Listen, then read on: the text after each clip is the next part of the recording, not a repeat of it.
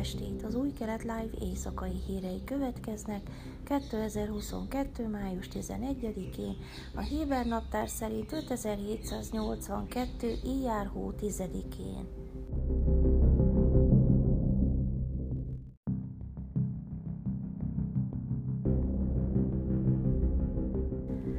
A Siba Orvosi Központ két betege, akik megsérültek a múlt hónapban kitört tűzben, amikor egyikük oxigénpalackos csatlakoztatva a cigarettára gyújtott, elhunyt. Az egyik férfi, a 81 éves Rámi Núri családja várhatóan beperli a kórházat hanyagság miatt, jelentette a Kán közszolgálati műsorszolgáltató. A Nóri család többek között azt állítja, hogy Rámi szomájában nem volt öntözőrendszer vagy füstérzékelő. A család szerint, ha tudták volna, hogy a másik 66 éves páciens oxigénes csatlakoztatva szándékozott elszívni egy cigarettát, lehetett volna tenni valamit a tragédia megelőzése érdekében. Nuri fia Facebookon azt írta, hogy az incidens őrült kudarc a kórház részéről. Nincsenek tűzoltó rendszerek a kórházban, mint például szórófejek és füstérzékelők, írta. Emiatt elvesztettem az apámat. Nuri COVID-19 fertőzéssel került kórházba. A tűz április 18-án ütött ki, amikor a mellette fekvő oxigénpalackos csatlakoztatott beteg cigarettára gyújtott, ami egy gyors lángralobbanást okozott, amely az egész szobát felperzselte.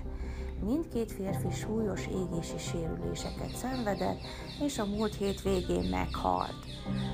A SIBA közleményében megerősítette, hogy a tüzet egy páciens okozta, aki cigarettára gyújtott, miközben oxigénre volt csatlakoztatva, de megjegyezte, hogy a kórterem füstérzékelője beindította a tűzjelzőt. A kórház munkatársai azonnal reagáltak, és az incidenssel kapcsolatos vizsgálat eredményét eljutatják az egészségügyi minisztériumhoz.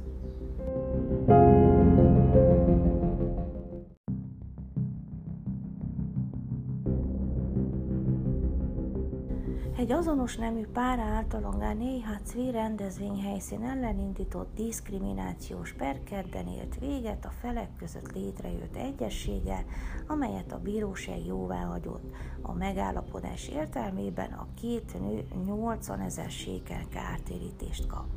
A pár 2020. szeptemberében telefonos egyeztetés után érkezett megtekinteni az Askelon melletti rendezvénytermet a kereset szerint. Amikor a helyszínen lévő képviselő rájött, hogy azonos neműek esküvőjéről van szó, megpróbálta rávenni őket, hogy ne a teremben tartsák meg az eseményt. Miután a pár ragaszkodott a terem lefoglalásához, a képviselő elmagyarázta nekik, hogy mi nem csinálunk ilyesmit, és a 12-es csatorna szerint hozzátette, beduin esküvőt sem tartunk, hagyjuk, hogy itt fotózkodjanak, de esküvőt nem csinálunk pár keresetet nyújtott be az Ásdodi tábla bírósághoz az izraeli Aguda LMBT egyenlőségért egyesülettel együtt.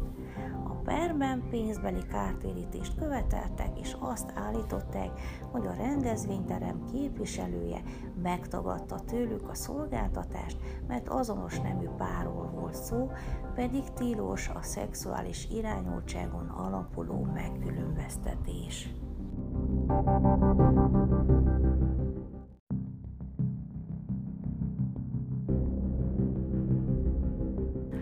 Izrael költségvetési hiánya a 2022. április végén regisztrált 12 hónapos ciklusban a GDP 0,6%-a volt, a március végéig tartó 12 hónap 1,4%-os, illetve a február végéig tartó 12 hónapos 2,2%-os deficit után jelentette a pénzügyminisztérium főkönyvelője.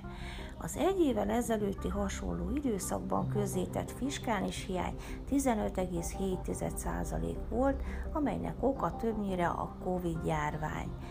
Négy hónapos pozitív költségvetési csúcs után az izraeli gazdaság áprilisban 8 milliárd sékel, az éveleje óta összesen 31,4 milliárd sékel költségvetési többletet ért el. A 12 havi GDP arányos hiány 2008 óta nem volt ilyen alacsony mértékű. Az állami bevételek január-márciusban meghaladták a 166,6 milliárd sékelt, azaz 25,6%-kal többet, mint az előző év azonos időszakában. A bevételek növekedése mellett a pénzügyminisztérium profitált a kiadások csökkenéséből is, amely egy év alatt 15,7%-kal 134,6 milliárd sékelre csökkent. Avigdor Lieberman pénzügyminiszter elmondta, hogy a kormány 10 hónappal ezelőtti beiktatása óta 0,6%-os költségvetési deficitet ért el, a 2019-es választások előtt ugyanez a deficit mértéke 3,7% volt, ami jelentős különbség.